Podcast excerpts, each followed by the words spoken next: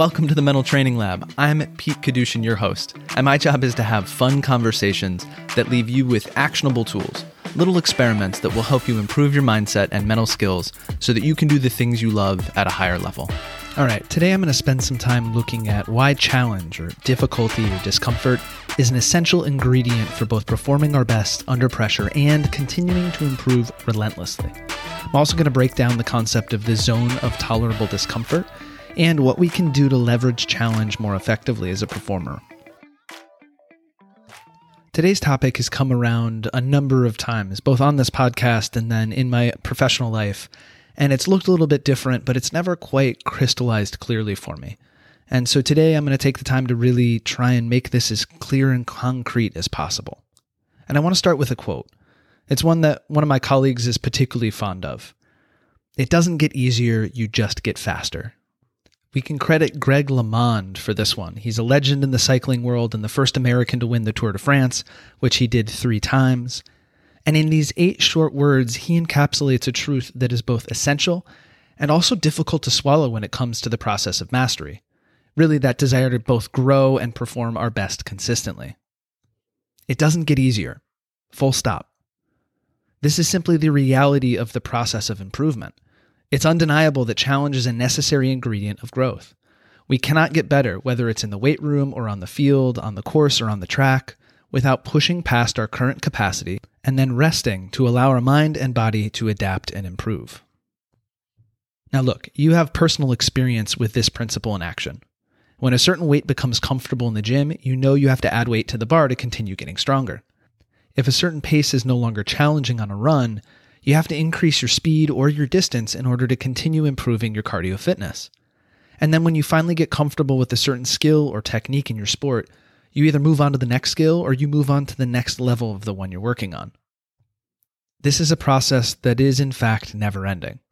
There is no finish line, there's no top of the mountain, there's no final destination where when we reach it, we can finally kick our feet up and let mastery do its thing. And even though this sometimes feels like too much, this isn't actually a problem. Now, this maxim also holds true when we shift from growth to performance. We know that our performance environment is going to challenge us.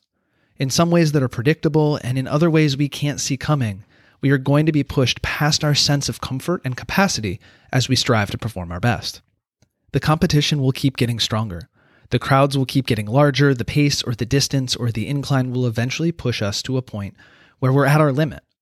I'll even go a step further and say that this is one of the reasons we compete.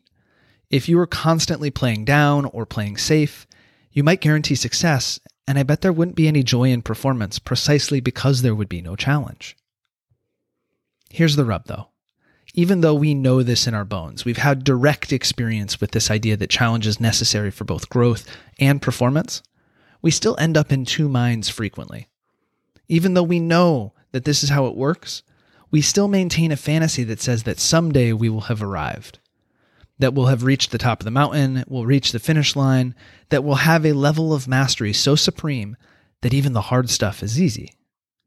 Now, this desire is sneaky and it doesn't usually come right out and show itself, and it's still hiding in there somewhere, whispering softly that if you can just get to the next level, finally things will level off, and you won't have to deal with the doubt and the discomfort and the uncertainty that comes with getting better and performing our best. We're going to take some time to explore why this fantasy is one of our biggest barriers to optimizing challenges performers. And first, I want to add a little bit of theory to the mix. It doesn't get easier, you just get faster. The zone of tolerable discomfort has come up a number of times on the show already, and when it comes to the relationship between challenge and growth, as well as challenge and performance, it's worth examining a little closer. Imagine three rings. The center circle is your comfort zone. Here, things are easy, and there's also no growth happening because the challenge isn't great enough to trigger it. Our energy systems don't have to mobilize here, so we might look disengaged or bored or too relaxed because we just simply don't need to muster much energy. And here, our attention is loose and it can feel hard to get ourselves locked in and on task. The second ring is your zone of tolerable discomfort, or ZTD. You found a way to push past your current capacity just a little bit, and the consequences are going to be that you get a little activated. Your body is going to turn up your breathing rate, your heart rate, and you're going to feel the telltale signs of energy coursing through your body. It's what we often call nerves. Regardless of whether you're nervous or excited, you're going to feel something in your body. Your mind, likewise, is going to have a reaction.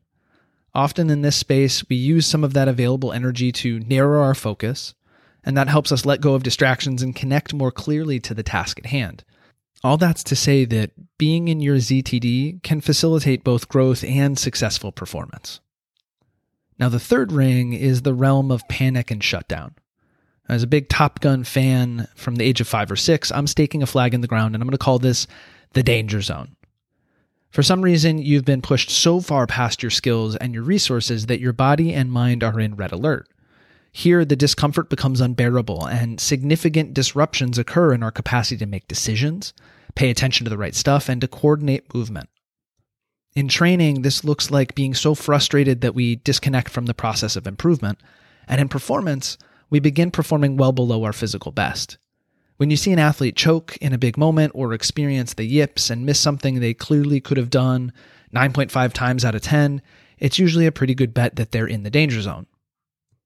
Throughout the process of mastery, each of these rings expands outwards.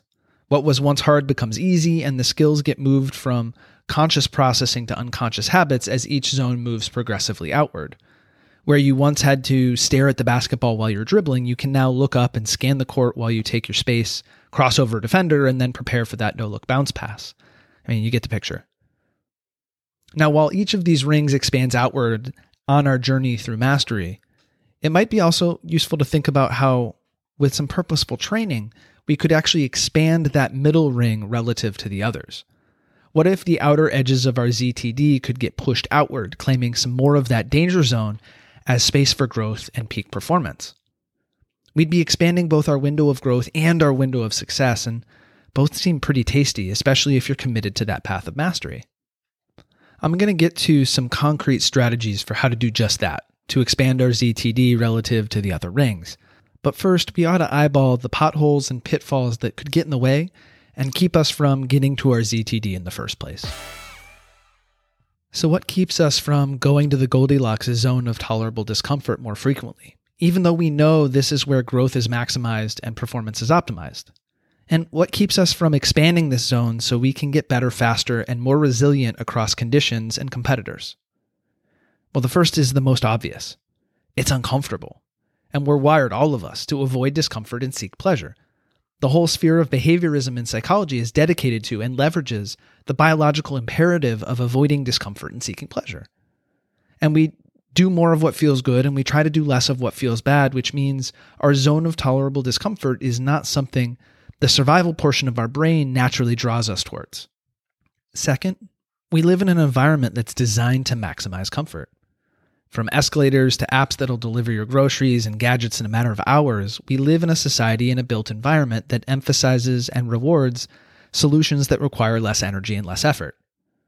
And look, this is really appealing to our survival brains. If prehistoric humans could have had their groceries delivered, the likelihood of survival in the jungle or on the plains would have gone way up. And full disclosure, I've had my groceries delivered before, and so I'm not claiming we should go forage for food simply because it makes life more difficult. The issue with being in an environment like this is that when it comes time to leave the cocoon of comfort, we have all these extra forces pushing us back down into the couch. And the prospect of doing something hard, even though it's hard and meaningful, seems much less appealing in comparison to the other options. And these comparisons change the direct experience we have with challenge. Spending too much time in our comfort zone actually shrinks our zone of tolerable discomfort as we temporarily forget we have the capacity to be uncomfortable on purpose. All right, and third, we also live in a world, especially in sport and high competition domains like business and performing arts, where failure is misunderstood and talent is overemphasized. I'm going to say that again. Failure is misunderstood and talent is overemphasized. This is a world where failure doesn't translate to fuel for growth. It instead becomes a death sentence for your playing time, your trajectory, or your career. Now we know that past the edge of the comfort zone, success isn't guaranteed. The net effect when failure feels so threatening is that our ZTD shrinks, and almost anything beyond the comfort zone can start to look a lot like the danger zone, which undermines our capacity to grow and our capacity to perform our best. So now think about all three of these forces stacked on top of each other. One, getting better and being our best is uncomfortable, and we're biologically wired to avoid discomfort when we have the opportunity. Two, we live in a built environment and a society that rewards and supports more comfort and more convenience. And three, when we're so afraid of failure because of the way that it's been wired in us, right? That we've been told consistently that failure is not an opportunity to continue to improve, but instead a, a referendum on the talent level that we have, right? When you think about all of these put together, it makes a lot of sense why we're less likely to spend time in our zone of tolerable discomfort on purpose. And lastly, we still have that pesky voice whispering in our ear that one day progress won't be so hard. That one day we're finally going to escape this cycle of challenge to get better and we can get rid of the uncertainty and the discomfort and just that doubt that comes with and is really it's cooked into the path of mastery. Yeah, so what do we do about all this? How can we not only stop the pressure squeezing our ZTD into nothing, but also how can we expand it so that our windows of growth and success grow larger? The first thing we need to do is look that fantasy right in the eyes and let it go. We need to acknowledge regularly and explicitly that we don't just tolerate challenge, right? That we seek it out in order to get better and to perform our best. And since that fantasy that one day it's going to be easy is it's pesky and sneaky and hard to uproot, it's worth reflecting regularly on ways that that desire for comfort and ease may have weaseled its way back into our lives. I know personally that journaling on why I want to do hard things and also reflecting on the ways that comfort and convenience might be nudging me to cut corners around those hard things, well, that becomes a really great way for me to keep this front and center and to prevent the squeeze that comes with living in the environment that we do. And really, what we're talking about here is shifting your relationship to challenge. I'm asking you to admit and embrace that challenge isn't a byproduct of mastery that one day you're going to be able to circumvent. Instead, it's the centerpiece to the machine of growth and performance if you can free yourself from that compulsive fantasy of what you hope it would look like, or maybe it should look like, or one day it will look like, and instead you can just embrace how it is, it gives you the opportunity, it gives you the freedom to go get better and do be your best on purpose. Second, we need to get uncomfortable on purpose as a regular practice. Now, earlier I noted how the forces of comfort in our society are relentless and our memories are short, which means if we're not venturing out into our ZTD often, the paths in and out of our comfort zone start to become overgrown. Now, the good news is that this works in reverse. Okay, so a great example here is with cold exposure. Anyone who's done cold plunges or cold showers or ice baths will tell you that while it never becomes pleasant, it can become bearable. Now, I'll tell you up front, I really don't like cold water. But you know what? Somewhere around day four or five of a cold water exposure practice, something starts to shift for me, and my ZTD begins to stretch to accommodate the sensations that come with that cold exposure. And look, I'll be clear it's not fun. I'm not a cold adapted Iceman. I just, it's still unpleasant, but it's bearable. Now, interestingly, the opposite is true as well. As soon as I stop the cold exposure, it doesn't take long. I mean, like maybe just a day or two for my body to forget that the experience was both bearable and unpleasant. Instead, it just seems unbearable. Compared to the alternative, uh, a warm shower or just warm water in general, the idea of being cold on purpose sounds miserable, and the barrier to entry goes way up. My ZTD has shrunk.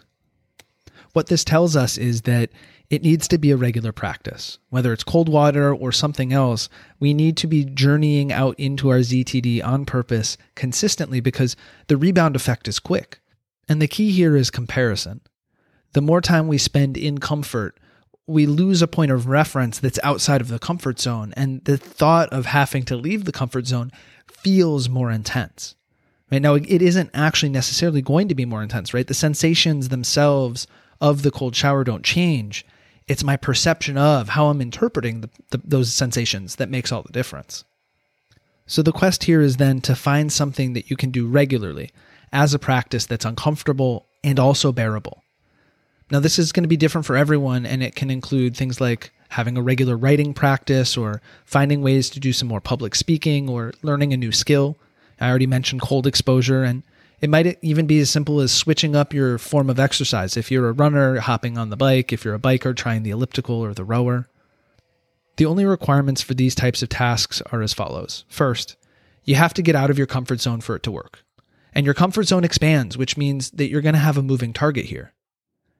Second, it should be a short term exposure. Part of the empowerment here that comes with the practice is that you are in control while being uncomfortable. Right? You were the one who got into the cold shower. You're the one who stops the cold shower. And so that sense of a start and a stop, a clear beginning and end, and that you're the one who's in charge, that matters.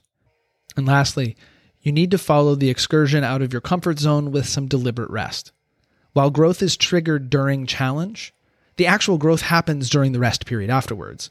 And when it comes to performance, we need to recharge the batteries if we're going to be able to put out our best the next day. So before we wrap up, I want to take a moment to highlight something important. First, safety and comfort are not the same thing. We require safety in our environment, in our social interactions, and in our internal experience in order to learn and to perform our best. Getting thrown in the deep end without any capacity to swim is not actually a recipe for learning, it's a recipe for trauma. Building off that, it's important to note that this type of training is a privilege, and it's not something everybody is going to be able to do. And by that, I mean, if you aren't getting your basic needs met, I'm talking about food, shelter, sleep, clean water. If you're operating in survival mode right now, you want to get your needs met before you try and pivot towards getting uncomfortable on purpose. Okay, with that said, for many of us, this type of discomfort practice, expanding our zone of tolerable discomfort, can be really valuable. What this does in the end is it helps you rewire your meaning making machine, aka your brain. The next time you're in training or performance and the internal experience is intense and your heart rate is up and your breathing rate is up, with your mind filled with uncertainty and conflicting thoughts, uh, with part of you shouting that you should do anything and everything to get yourself back to your comfort zone, when all this goes down, you're going to be able to see it for what it is uncomfortable and bearable, uncomfortable and another step on the path of mastery instead of something to avoid, something to move through as you continue to grow and perform your best. It doesn't get easier, you just get faster. And that's the good news. You get faster. The path of mastery is never going to be easy, but you are going to be rewarded along the way as you get bigger and stronger and faster and more skilled and more knowledgeable.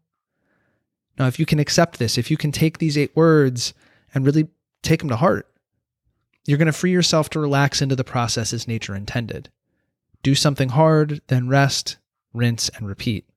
Simple and never easy. Okay, that's a wrap. As always, thank you for offering up your most valuable resources, your time and attention, while you listen to this episode. You can find all the episodes of the Mental Training Lab at mtl.academy. That's mtl.academy. And look, I know this is the spot where I'm supposed to tell you to subscribe to the show or leave a review or whatever, but I'll be honest, I've only got one real request.